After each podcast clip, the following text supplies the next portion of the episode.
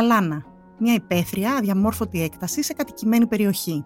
Μήλα, κρυφτό, ποδόσφαιρο, πεντόβολα, λάστιχο, κουτσό. Κάποιοι τα ζήσαμε, κάποιοι όχι. Είμαι η Αγιάτη Μπενάρδου και σας καλωσορίζω σε ένα ακόμα επεισόδιο της σειράς Ιστορία μιας πόλης. Σήμερα είναι μαζί μου η κυρία Ελένη Κατρίνη για να μιλήσουμε για τις αλάνες, συγκεκριμένα της Νίκαιας. Αν σας αρέσει η ιστορία μιας πόλης, μας ακολουθείτε στο Spotify, στα Apple Podcast και στα Google Podcast. Είναι τα podcast της Lifeo.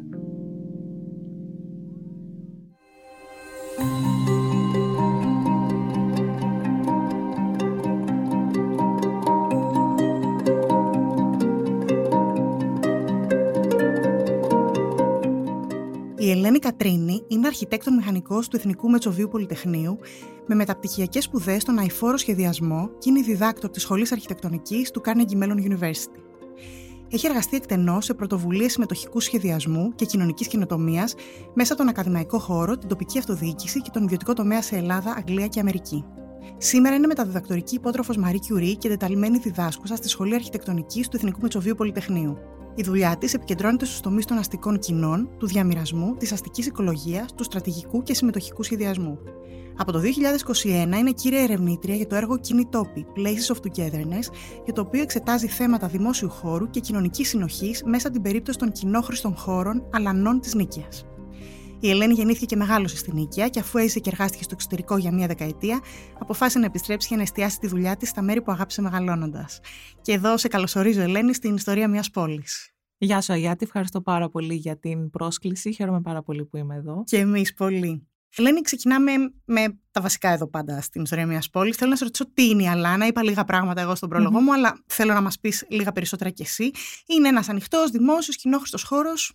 Τι είναι; Και όπως είπες, ναι, είναι μια αδιαμόρφωτη πιο πολύ περιοχή.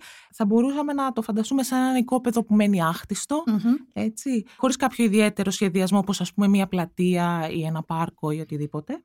Η λέξη και έχει τουρκική ε, προέλευση. Α, μάλιστα. Ναι, που σημαίνει η περιοχή ε, ε, ε, ανοιχτός και ουσιαστικά συνδέεται θα μπορούσαμε να πούμε και με το αλάνι. Α, μάλιστα. ε, τα αλάνια που λέμε ότι είναι αυτά που τριγυρίζουν από εδώ και από εκεί. Στους ανοιχτούς συνήθως... χώρους δρόμους. Ναι, ναι, ναι. Και συνήθως πηγαίνανε ας πούμε στις αλάνες και περνούσαν χώρο, χρόνο. Και μάλιστα το αλάνι έχει και μια πιο ένα πιο θετικό πρόσημο γιατί ε, δεν είναι σαν το μάγκα ή τον αλήτη. Ναι. Ε, είναι κάποιος που θαυμάζει γιατί γνωρίζει τη γειτονιά, γιατί κάνει κουμάντο. Σωστά. Ε, οπότε ναι, οπότε η Ελλάδα είναι αυτός ο ανοιχτός ο χώρος ο οποίος είναι αδιαμόρφωτος, είναι απροσδιορίστου ιδιοκτησίας, θα μπορούμε να πούμε. Δηλαδή, θα μπορούσε να ήταν ιδιωτικός, θα μπορούσε να ήταν δημόσιος, θα μπορούσε να ήταν κοινόχρηστος, αν και αυτό δείχνει μια πρόθεση έτσι, για τη χρήση του. Αυτά. Και συνήθως ήταν και χώρος ε, παιχνιδιού, όπως είπες. Σωστά, βεβαίως. Εγώ έχω παίξει πάρα πολύ σε αλάνε και, και, στην Αθήνα και στην Κορινθία. Δεν υπάρχει ιδιαίτερος περιορισμός ως προς το μέγεθος μιας αλάνα για να χαρακτηριστεί ως τέτοια. Όχι, όχι, όχι, δεν υπάρχει περιορισμός. Απλά επειδή συνήθως λοιπόν αυτή ήταν ανοιχτή αδιαμόρφωτη χώρη, όπως εξελίσσονται οι πόλεις μας και ανοικοδομούνται, σιγά σιγά χάνουμε. Ναι, ναι, θα έρθουμε και εκεί. Θέλω να πάμε στην Νίκαια, για την οποία θα συζητήσουμε σήμερα πιο συγκεκριμένα. Τι συμβαίνει, Ελένη, στην ανοικοδόμηση της Νίκαιας; Και προκύπτουν όλες αυτές οι αλάνες, γιατί νομίζω ότι είναι πολλές. Η Νίκαια είναι όντως μια ιδιάζουσα περίπτωση, θα μπορούμε να πούμε, όσον αφορά τις αλάνες, τις κοινόχρηστες αλάνες ε, και τους δημόσιους χώρους που έχει. Ε, είναι ένας από τους μεγαλύτερους αστικούς προσφυγικούς συνοικισμούς που δημιουργήθηκε για την αποκατάσταση των μικρασιατών ε, προσφύγων. Ε, ιδρύθηκε το 1923.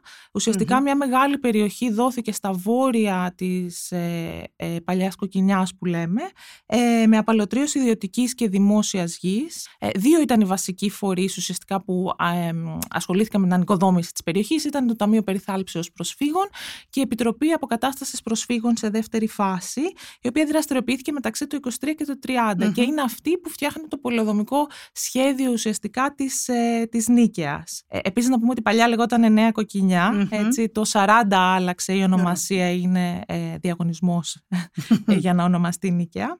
Ε, οπότε Χτίζονται λοιπόν κάποια πρώτα σπίτια στο νότιο κομμάτι της Νίκαιας, αρχικά πάρα πολύ θα πούμε έτσι λίγο τσαπατσούλικα και με κακή ποιότητα. Πρόχειρα. Ναι, από το Ταμείο Περιθάλψης Προσφύγων, οπότε ένα χρόνο μετά αναλαμβάνει η Επιτροπή Αποκαταστάσεως Προσφύγων, η οποία δημιουργεί ένα υποδάμιο σύστημα το οποίο εκτείνεται μετά στο βόρειο κομμάτι της περιοχής και μεταξύ 24 και 26 έχουμε την πρώτη φάση ας πούμε ανοικοδόμησης ε, της, ε, της περιοχής που φτιάχνονται οι γειτονιές του Αγίου Νικολάου που ειναι σήμερα το μετρό, Mm, σωστά. εστάσεις του μετρό. Μετά στα δυτικά είναι η Οσία Ξένη και στο πιο βόρεια ο Άγιος ε, Γιώργης. Τώρα, ε, μετά το 27 αρχίζουν και ανοικοδομούνται και οι υπόλοιπες περιοχές ε, της Νίκαιας. Τώρα, γιατί τα λέω όλα αυτά, γιατί σε αυτές, ε, σε τέσσερις περιοχές από όλες τις ε, γειτονιές της ε, Νίκαιας ουσιαστικά, πέρα από το πολεοδομικό, χτίστηκαν σπίτια ε, στην πραγματικότητα.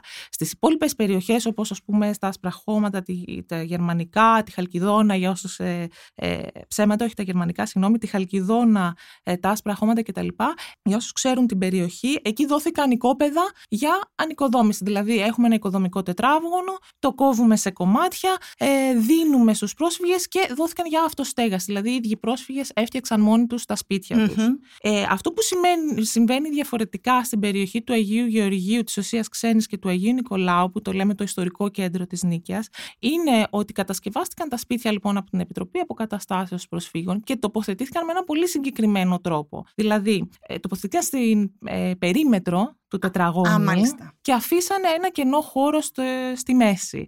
Κάποια από αυτά τα σπίτια και όλες υπάρχουν έξι τυπολογίες προσφυγικών στην περιοχή. Κάποια από αυτά είχαν και τη δικιά τους βέβαια πίσω αυλή, που ήταν ιδιωτική, αλλά υπήρχε και ένας κοινόχρηστος χώρος. Η κοινόχρηστη λοιπόν αυτή η αλάνα. Άρα, κυρίως στο ιστορικό κέντρο της Νίκαιας Ναι, ναι, ναι. βλέπουμε αυτές τις αλάνες. Ναι, ναι. Εκεί λοιπόν μέσα σε αυτούς τους χώρους, αρχικά όταν πρωτοφτιάχτηκαν υπήρχαν και πλισταριά, κοινόχρηστα πλισταριά και κοινόχρηστες τουαλέτες. Μάλιστα. Γιατί ε, ο, κατά μέσο όρο τα προσφυγικά που χτίστηκαν στην περιοχή δεν ξεπέρναγαν τα 35 τετραγωνικά Βεβαίως. και κάποια από αυτά φυσικά δεν είχαν και την πολυτέλεια να έχουν ε, χώρο πλησίματος των ρίχων κτλ. Οπότε υπήρχαν αυτοί οι χώροι που είχαν μια κοινωνικότητα ήδη λόγω Ούτως ή άλλως. ναι, ναι, των χρήσεων αυτών. Αυτά γκρεμίζονται βέβαια με κάποια παραπήγματα που χτιστήκαν για να εγκατασταθούν επιπλέον πρόσφυγες στην περιοχή. Γκρεμίζονται γύρω στο 50-60 από ό,τι έχω μάθει από μαρτυρίες κατοίκων. Ε, στρώνεται χώμα και μένει αδιαμόρφωτος τελείως ο χώρος. Και εδώ έχουμε μια αλάνα αλάνα. πια. Αλάνα αλάνα πια, ναι. Αλλά και αυτό ξαναλάζει μετά, όπου το 90 που έχει πλέον η νίκη αποχετευτικό σύστημα, γιατί το απέκτησε το 80, ε, απφαιρούνται οι βόθροι και όλα αυτά που είχαν μέσα κοινόχρηστε, τρώνεται τσιμέντο πλέον. Μμ. Δημιουργούνται και κάποια παρτέρια με φυτεύσεις, με δέντρα, με όλα αυτά. Οπότε ε, έχει πλάκα με όλες αυτές τις αλλαγές που έχουν δεχτεί αυτοί οι χώροι. Ανάλογα τον ποιον θα ρωτήσεις ε, στη γειτονιά και στην περιοχή, θα σου δώσει και ένα διαφορετικό όνομα για τους χώρους αυτούς. Δηλαδή. Δηλαδή, αν ρωτήσεις τους πιο παλιούς, Ναι. που τους θυμούνται πλισταριά, είτε Ναι. οι ίδιοι είτε από τους γονείς τους, Σωστά. θα τα λένε πλισταριά ή Μάλιστα. πλυντήρια. Η πλυντήρια. Ωραίο. Της δικής μου γενιάς, που έπαιζα κι εγώ σε ένα τέτοιο χώρο, ε, τα λέγαμε αλάνες. Ναι. Και μάλιστα είχαν και ονόματα. Αυτή είναι η αλάνα του Ξενοφόντα, αυτή είναι η αλάνα της Μαρίας και άλλα περίτεχνα τέτοια. Ε, γιατί πηγαίνανε παιδιά-παιδιά συγκεκριμένα και ε, παίζανε, ας πούμε, σε αυτούς τους χώρους. Οπότε, ανάλογα το ποιος έμενε μέσα σε αυτό το χώρο, έπαιρνε και το όνομά του. Έτσι, έτσι ήταν και λίγο έξω από την Κόρινθο που μεγάλωσα εγώ. Ήταν η Αλάνα του Μιχάλη, η Αλάνα του Μπράβο. Αλόθου. Μμμ. Ε, τώρα, ο επίσημος όρος από το Δήμο είναι κοινόχρηστος χώρος, Ναι. γιατί έχει αυτή τη φύση. Αλλά μπορεί κάποιοι μου τους είπαν και πλατείες και Πλατείες. κοινόχρηστες αυλές. Βέβαια, να πούμε ότι έχουν πολύ διαφορετικό χαρακτήρα ε, σε σχέση με τις πλατείες. Αλλά έχει πάρα πολύ μεγάλο ενδιαφέρον ε, ότι ε, σε όσο καιρό ε, δουλεύω πάνω σε αυτό το θέμα στην περιοχή, μέσα από το έργο των κοινών τόπων, υπάρχουν πάρα πολλές διαφορετικές Φοβερό. λέξεις που περιγράφουν τους Το- χώρους αυτού. Το ίδιο σημείο επί της Ναι, ουσίας. ναι, ναι. Για πόσες περίπου μιλάμε και σε, ε, σε τι μέγεθος μπορεί να είχαν και Μμμ. σε τι απόσταση μεταξύ τους. Δηλαδή να έχουμε μια αίσθηση, να μας δώσει μια αίσθηση. Ναι, ναι. Λοιπόν, μετά από μια λεπτομερή καταγραφή, γιατί και εγώ δεν είχα εικόνα, έτσι έχω μεγαλώσει και δεν είχα εικόνα το πόσο μεγάλο είναι αυτό το δίκτυο, ε, υπάρχουν 134 οικοδομικά τετράγωνα ουσιαστικά, τα οποία είχαν κάποιον κοινόχρηστο χώρο μέσα. Είναι πάρα, πολλά. πάρα πολλά. Τώρα βέβαια με την ανοικοδόμηση που έχει γίνει τον τελευταίο καιρό, αυτό που συμβαίνει είναι ότι κάποια από αυτά έχουν αρχίσει να κλείνουν. Δηλαδή πλέον δεν μπορούμε να πούμε ότι έχουν κάποιο έθριο άνοιγμα αλάνα, αλλά έχουν γίνει, κάποια έχουν γίνει παρόδους ή έχουν μία πάροδο ή ένα δίκτυο παρόδων, γιατί ας πούμε έχει χτιστεί κεντρικά η αλάνα Σωστά. και έχει δημιουργήσει παρόδους περιμετρικά και έχουμε ας πούμε πολυκατοικίες που η είσοδό τους δεν είναι στο δρόμο, είναι, Είναι στην από μέσα. πάροδο. Μμ. Το οποίο είναι πάρα πολύ περίεργο, αλλά ενδιαφέρον. Άρα έχουμε γύρω στα 62 οικοδομικά τετράγωνα που έχουν αλάνα, δηλαδή έχουν ένα ανοιχτό χώρο μέσα, Μμμ. και 72 που διατηρούν ας πούμε αυτές τις ε, παρόδους ή δίκτυο παρόδων. Το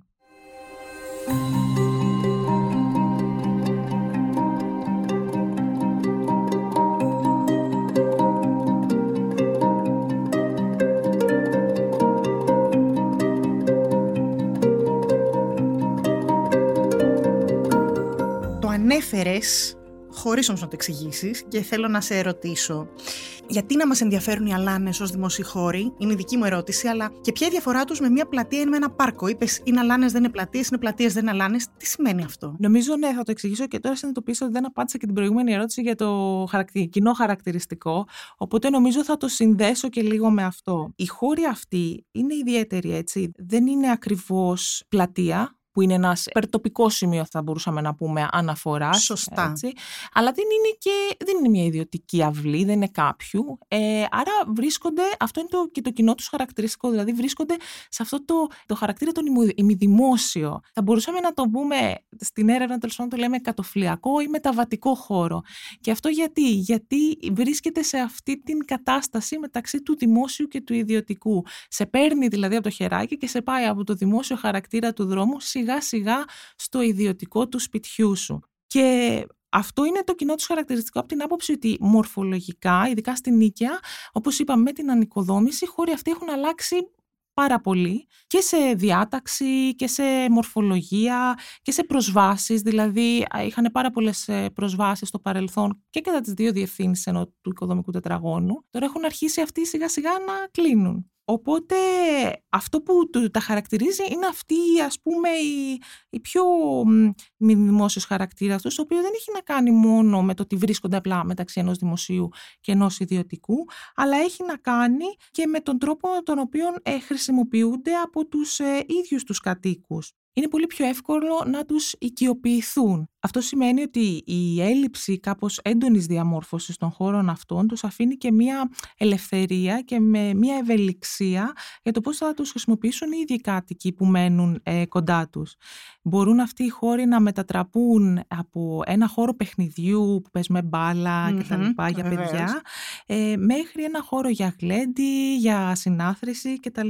Και η ύπαρξη ασάφειας γύρω από τη χρήση τους είναι αυτό που τα βοηθάει κιόλας, γιατί μιλάμε για μη περιφραγμένους χώρους, έτσι, για ανοιχτούς, βοηθάει τους κατοίκους να τα οικειοποιηθούν ακόμη περισσότερο και αφήνει αυτή την πολλαπλότητα της χρήσης, η οποία νομίζω ε, τη σήμερα ημέρα είναι πάρα πολύ σημαντική. Όταν ε, μιλάμε για τις πόλεις οι οποίες τίνουν προς μια εξειδίκευση χρήσεων μέσα από την ιδιωτικοποίηση, έτσι. Δηλαδή είναι πολύ συγκεκριμένο το μέρος που μένεις, που κατοικείς, που παίζεις, που θα πας να πιεις τον καφέ ή να διασκεδάσεις σε εισαγωγικά, που θα δουλέψεις. Όσο πάνε οι πόλεις μας γενικά διαχωρίζονται οι χρήσεις και σε συγκεκριμένους χώρους μπορείς να κάνεις μόνο συγκεκριμένα πράγματα.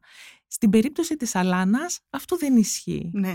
Μπορεί ταυτόχρονα σε μία Αλάνα η κυρία Σοφία να καθαρίζει φασολάκια, ο Παναγιώτης με τον Αλέξανδρο να παίζουν μπάλα και ο κύριος Στάκης να κάνει κυπουρική και να προσέχει τα Ναι. αυτά του. Μμμ. Ε, χρησιμοποιώ και πραγματικά ονόματα. Το φαντάστηκα. Θέλω λίγο να επανέλθουμε στην ερώτηση του μεγέθους. Μμμ, Φαντάζομαι ότι το μέγεθος ποικίλει μμμ. και μ, αν το μέγεθος καθορίζει και τη χρήση ή όχι. Δηλαδή όλα αυτά που μας περιέγραψες γίνονται και σε μια μικρή αλάνα ή και σε μια μεγαλύτερη. Ε, Λοιπόν, χτίστηκε ένα πολύ συγκεκριμένο πολεοδομικό σχέδιο, όπως είπαμε πριν. Τα οικοδομικά τετράγωνα στην Νίκη έχουν, στο ιστορικό κέντρο, έχουν διαστάσεις 50 επί 50 μέτρα, είτε 50 επί 70 μέτρα. Μεγάλες. Αυτό είναι το οικοδομικό τετράγωνο. Μμμ. Άρα το εσωτερικό Μμμ. κενός χώρος είναι περίπου είτε 18 επί 18, Α, κατάλαβα. Ναι, ναι. Μμμ, μμμ. είτε 18 επί 32 στα μεγαλύτερα τετράγωνα. Αλλά όπως είπα αυτό έχει αλλάξει με την ανοικοδόμηση, οπότε έχει αρχίσει να υπάρχει μια τρελή ε, ποικιλομορφία, τόσο ώστε ο ένας κοινόχρηστος χώρος ή μια λάνα να μην μοιάζει με την Με την διπλανή. διπλανή της. Μας μίλησες για την κυρία με τα φασολάκια, τον κύριο ο οποίος μπορεί να κάνει κυπουρική, τα παιδιά που θα παίξουν ή που αργότερα, αν χρειαστεί να κάνουν ένα μεγάλο τραπέζι, ένα γλέντι, θα Μμμ. το κάνουν εκεί. Άρα παίζουν μεγάλο ρόλο στην κοινωνική συνοχή οι αλανε στην οικία, έτσι δεν είναι; Ναι, σίγουρα και γι' αυτό είναι και ένας λόγος το οποίο ε, το μελετάω. Θα πρέπει βέβαια να προσέξουμε όταν μιλάμε για κοινωνική συνοχή, γιατί ακριβώς εννοούμε. Έτσι. Δεν μιλάμε για μια ομοιομορφία, για ένα πλαίσιο ομοιομορφίας όπου όλοι τα πάνε καλά με όλους και ζήσαν αυτοί καλά και εμείς καλύτερα. Αλλά μιλάμε λοιπόν για την αίσθηση του ανήκειν κάπου ε, και επίσης οι αλάνες παίζουν και πολύ σημαντικό ρόλο, ειδικά σε αυτούς που τη χρησιμοποιούν πάρα πολύ έντονα, παίζουν πολύ σημαντικό ρόλο στην αίσθηση του ανήκειν και στην αίσθηση της ταυτότητας των ίδιων. Ε, μιλάμε για συμπερίληψη και συμμετοχή στην καθημερινότητα, αποδοχή της διαφορετικότητας και της ποικιλομορφίας και δημιουργία σχέσεων μεταξύ γειτόνων, δηλαδή να ξέρεις και να γνωρίζεις ποιος μένει δίπλα σου ουσιαστικά. Ο χώρος λοιπόν και το πώς είναι αυτός σχεδιασμένος μπορεί να παίξει ένα πολύ σημαντικό ρόλο στην κοινωνική συνοχή, ιδιαίτερα να δημιουργήσει τις συνθήκες για κοινωνική ελληνεπίδραση και για έκθεση στο άλλο, στο, διαφορετικό. το ξένο. Πρακτικά αυτό τώρα τι σημαίνει για εμάς. Αυτός ο πιο τοπικός χαρακτήρας κάπως της Αλάνας, αλλά και η πιο κοντινή και άμεση σχέση που έχει με τα σπίτια. Θέλω να πω ότι ανοίγεις την πόρτα του σπιτιού σου και είσαι στην Αλάνα, δεν είσαι στον δρόμο.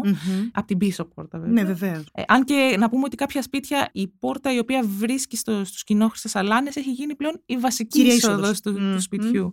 Τους κάνουν λοιπόν να είναι αυτό που είπαμε μεταβατική χώρη, που σημαίνει ότι το ιδιοκτικό βγαίνει στο δημόσιο. Άρα αυτό που έλεγα πριν, λίγο έτσι ας πούμε χαζά με, τη, με τα φασολάκια κτλ. Όταν λοιπόν βγαίνεις να χρησιμοποιήσεις τον χώρο αυτό, η εγκύτητα της αλάνες, τις ίδιες τις κατοικίες που την περιβάλλουν, αλλά και ο κοινόχρηστος χαρακτήρας τους τους δίνει τη δυνατότητα να γίνουν προέκταση του σπιτιού. Άρα αν χρησιμοποιεί κάποιος την αλάνα του ως την αυλή του ή τον μπαλκόν του και ταυτόχρονα υπάρχουν άλλοι πέντε άνθρωποι που κάνουν το ίδιο, ε, δεν μπορείς να τους αποφύγεις. Έτσι. Θα αλληλεπιδράσεις μαζί τους Βεβαίως. θέλοντας και μη. Και να πούμε τώρα ότι δεν είναι μόνο η ύπαρξη αυτών των χώρων σημαντική απλά ως ύπαρξη, αλλά όπως είπα και τι σχέση έχουν με τις κατοικίες. Δηλαδή το γεγονός ότι οι πόρτες των σπιτιών είναι στο ισόγειο έτσι, και δεν έχουμε διαμερίσματα τα οποία είναι σε ορόφους και άρα δεν έχουν αυτή την αμεσότητα με τις αλάνες, δημιουργεί τελείως άλλες σχέσεις. Μάλιστα αυτό το είδαμε και σε ένα παράδειγμα στην οίκαια ενός οικοδομικού τετραγώνου που το 90 αναπλάστηκε, ε, φύγανε κάποια προσφυγικά κτίρια και δοθήκανε διαμερίσματα στους κατοίκους, τώρα το λέω λίγο ναι, ναι, ναι, ναι, ναι. αλλά ουσιαστικά εκεί τι έγινε, στο ισόγειο, ο κοινόχρηστος έμεινε, μεγάλωσε κιόλας κάπως και στο ισόγειο μπήκανε θεωρητικά δημόσιες χρήσεις, δηλαδή μπήκε ένα ΚΕΠ, μπήκαν κάποιοι σύλλογοι, αλλά αυτές οι χρήσεις φυσικά δεν έχουν αυτή την καθημερινή τριβή και τη χρήση... Με τον υπαίθριο χώρο μπροστά. Βέβαια. Δηλαδή οι σύλλογοι χρησιμοποιούν κάποιες ώρες ε, τους ναι. χώρους αυτούς. Άρα χάθηκε εκεί και βλέπεις ότι αυτός ο, ο χώρος είναι απλά ένας χώρος που οι κάτοικοι το κοιτάνε από πάνω. Οπότε θέλω να πω και ο τρόπος με τον οποίο είναι σχεδιασμένος ο χώρος, για απλά ύπαρξη μιας σαλάνας, έχει πολύ μεγάλη σημασία στο τι σχέσεις δημιουργούνται.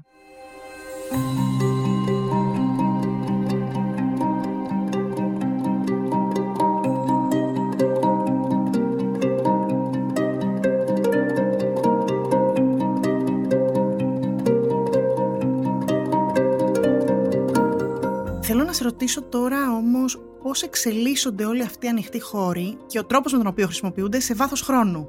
Δηλαδή πώς μεταβάλλεται τελικά ο χαρακτήρας σήμερα αν πάει κανείς σε τέτοιου τύπου εγκαταστάσεις; Τι θα δεις στην οικία; Θα ξεκινήσω λίγο με τις χρήσεις γιατί παρέβλεψα να πω ότι υπάρχουν κάποιες κοινωνικές και κάποιες αντικοινωνικές χρήσεις θα μπορούμε να πούμε. Αντικοινωνικές χρήσεις είναι το παρκάρισμα, η διέλευση των αυτοκινήτων, ναι. δηλαδή και των μηχανών, το οποίο είναι κάτι αρκετά σύνηθες. Βέβαια, σωστά. Αυτή είναι πάρα πολύ χώρη στην νίκαια. Εντάξει, δεν μπορούμε να πούμε ότι αυτό συμβαίνει πολλά χρόνια τώρα, αλλά δεν μπορούμε να πούμε ότι απαραίτητα υπήρχε τόσο μεγάλη ανάγκη για στάθμευση.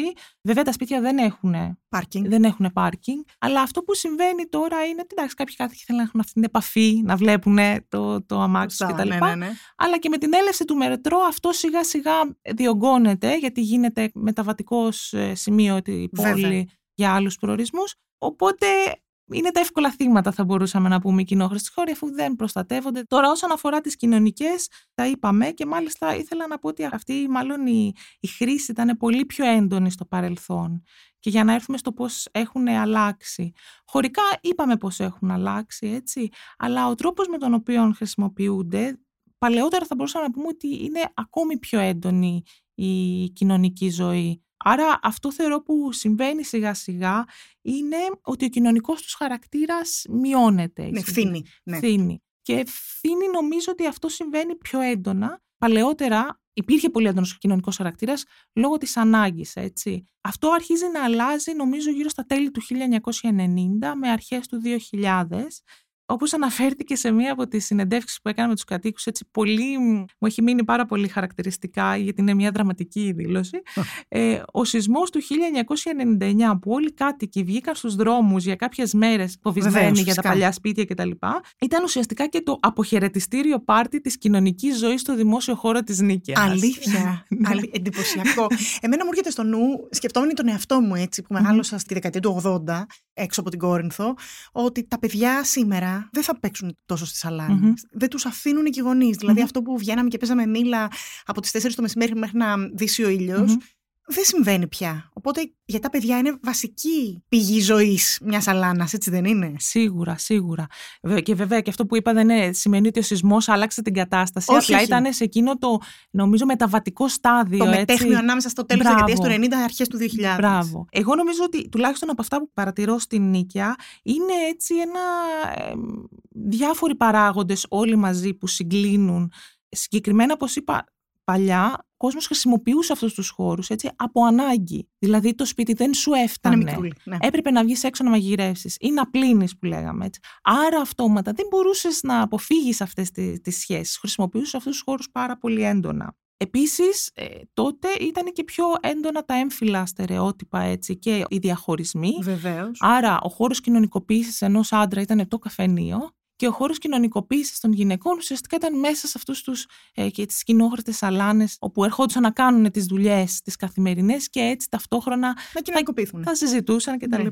Άρα ήταν και ο χώρος που βγαίναν και τα παιδιά και παίζανε. Δηλαδή ότι υπήρχε και αυτή η φυσική επίβλεψη. Άρα οι μαμάδες ήταν έξω, κάνανε δουλειές, τα παιδιά παίζανε ταυτόχρονα και γενικότερα, τουλάχιστον στην νίκη, επειδή είπα ότι υπάρχει και αυτή η σχέση πολύ έντονη με το, το σπίτι, είναι άμεσα συνδεδεμένο με την αλάνα, το οποίο νομίζω είναι και γενικά χαρακτηριστικό της αλάνε, άσχετα από την νίκη, δηλαδή είναι μέσα σε κατοικημένες περιοχές, δημιουργεί αυτή τη φυσική επίβλεψη των παιδιών, άρα μπορούν να παίξουν ελεύθερα και έχουν αυτή την, ε, το ενδιάμεσο της ελευθερίας, ότι δεν είναι οι γονείς δίπλα, άρα κάνω και ό,τι θέλω. Ας ότι είμαι ελεύθερος μεν, αλλά δεν είμαι και τελείως ελεύθερος. Ναι, αλλά η μαμά ή ο μπαμπάς μπορούν να βλέπουν από το παράθυρο και να κοιτούν τι συμβαίνει. Λοιπόν, ερχόμενοι τώρα πιο κοντά στο 2000, η κοινωνική λίγο ζωή παραμένει, τουλάχιστον στην νίκη αυτό που έχουμε είναι ότι φεύγουν κάποιοι νεότεροι κάτι, δηλαδή δεν χωρούν πλέον στα παλιά τα σπίτια, ίσως δεν έχουν βρει κάπου να μείνουν, οπότε μεγαλώνει ο πληθυσμός. Βλέπουμε από το 1990 μέχρι το 2010 ότι ο πληθυσμός στην νίκη γίνεται μεγαλύτερος mm-hmm. ηλικιακά. Άρα δεν έχουμε και πάρα πολλά παιδιά που να είναι κάτω των 19 και να παίζουν στους χώρους αυτούς. Έχουμε ακόμα τους μεγαλύτερους, αλλά και αυτούς σιγά σιγά τους χάνουμε. Και αυτό σημαίνει ότι χάνεται ταυτόχρονα και ο κοινωνικός ιστός. Δηλαδή ένα μεγάλο κομμάτι ήταν ότι κληρονομήθηκε κάπως αυτός ο κοινωνικός ιστός. Δηλαδή θα ήταν η μαμά μου, οι θιάδες, οι γιαγιάδες οι οποίοι θα ήταν μέσα σε αυτό το χώρο και άρα και εγώ έχω αυτή την ανάμνηση. Κάπως... Και τον συντηρώ, τον συντηρώ ναι. στην κοινωνική ζωή μου και στην καθημερινότητά μου. Έχουμε και την έλευση νέων. Ε, γενικά ε, είναι ένα πεδίο ε, μετακίνησης συνήκεια από διάφορα και εσωτερικά εννοώ μετακίνησης ανθρώπων από άλλες πόλεις και τα λοιπά που έρχονται, αλλά και από το εξωτερικό. Οπότε και εκεί αλλάζει. Οπότε είναι σε ένα επαναπροσδιορισμό οι κοινωνικές σχέσεις. Και νομίζω το τρίτο που συμβαίνει είναι φυσικά ότι ανεβαίνει το βιωτικό επίπεδο. Η Ελλάδα ζει τη οικονομική της φούσκα, έτσι ανεβαίνει το κατακεφαλήν ΑΕΠ το 2007 φτάνει στο peak του. Οπότε υπάρχει, υπάρχουν χρήματα τα οποία ξοδεύουμε, φτιάχνουμε τα σπίτια μας, τα κάνουμε λίγο καλύτερα, βάζουμε κάποια κομφόρ, έχουμε air condition, τηλεόραση. Σε κλείνει περισσότερο μες στο σπίτι, εκ των ναι. πραγμάτων. Αν λοιπόν παλιά έβγαινες, όπως μου είπε μία κάτοικος, να φας καρπούζι ε, με τη γειτόνισσα για να δροσιστείς το βράδυ, πλέον δεν το κάνεις. Κάθεσαι μέσα, βάζεις τηλεόραση και ανοίγεις το, το air condition. Οπότε αυτό ή ακόμα και το παιχνίδι που λέμε, δηλαδή ένας, υπάρχει ένας φόβος μεγαλύτερος, υπάρχει μια επικινδυνότητα έτσι, με το πώς είναι σχεδιασμένη αυτή η χώρα, είναι πιο ελεύθερη, έχει χώμα, οπότε και ένα πάρτι ας πούμε ένας γονιός δεν θα σκεφτεί να το κάνει στην, στην Αλάλα, θα πάει να το κάνει σε ένα παιδότοπο, προστατευμένο, οριοθετημένο. Και πιο καθαρό. Και πιο καθαρό σίγουρα.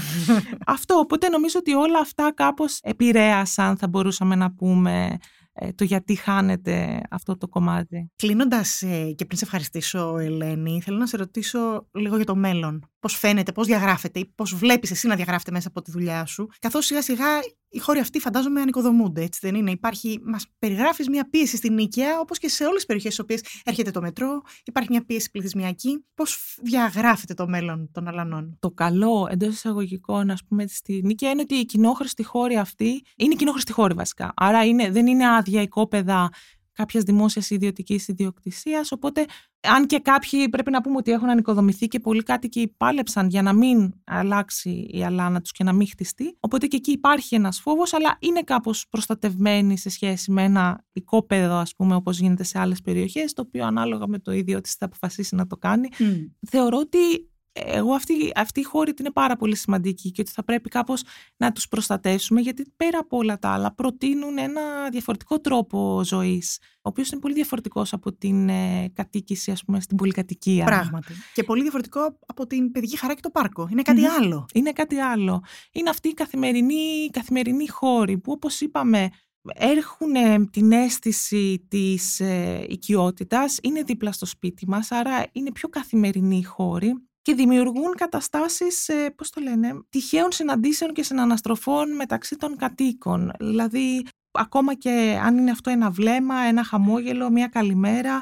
Και αυτό νομίζω ότι είναι κάτι που αξίζει να διατηρηθεί σαν καθημερινός ε, τρόπος ζωής σε μια κοινωνία που αλλάζει και πηγαίνει όλο περισσότερο προς την ατομικότητα. Σε ευχαριστώ πάρα πολύ, Ελένη. Ε, Μας περιέγραψες την οικία και τις αλάνες της και με κάποιο τρόπο ήταν σαν να σκέφτομαι και τη δική μου παιδική ηλικία εκτός και σε ευχαριστώ πάρα πολύ γι' αυτό. Ευχαριστώ.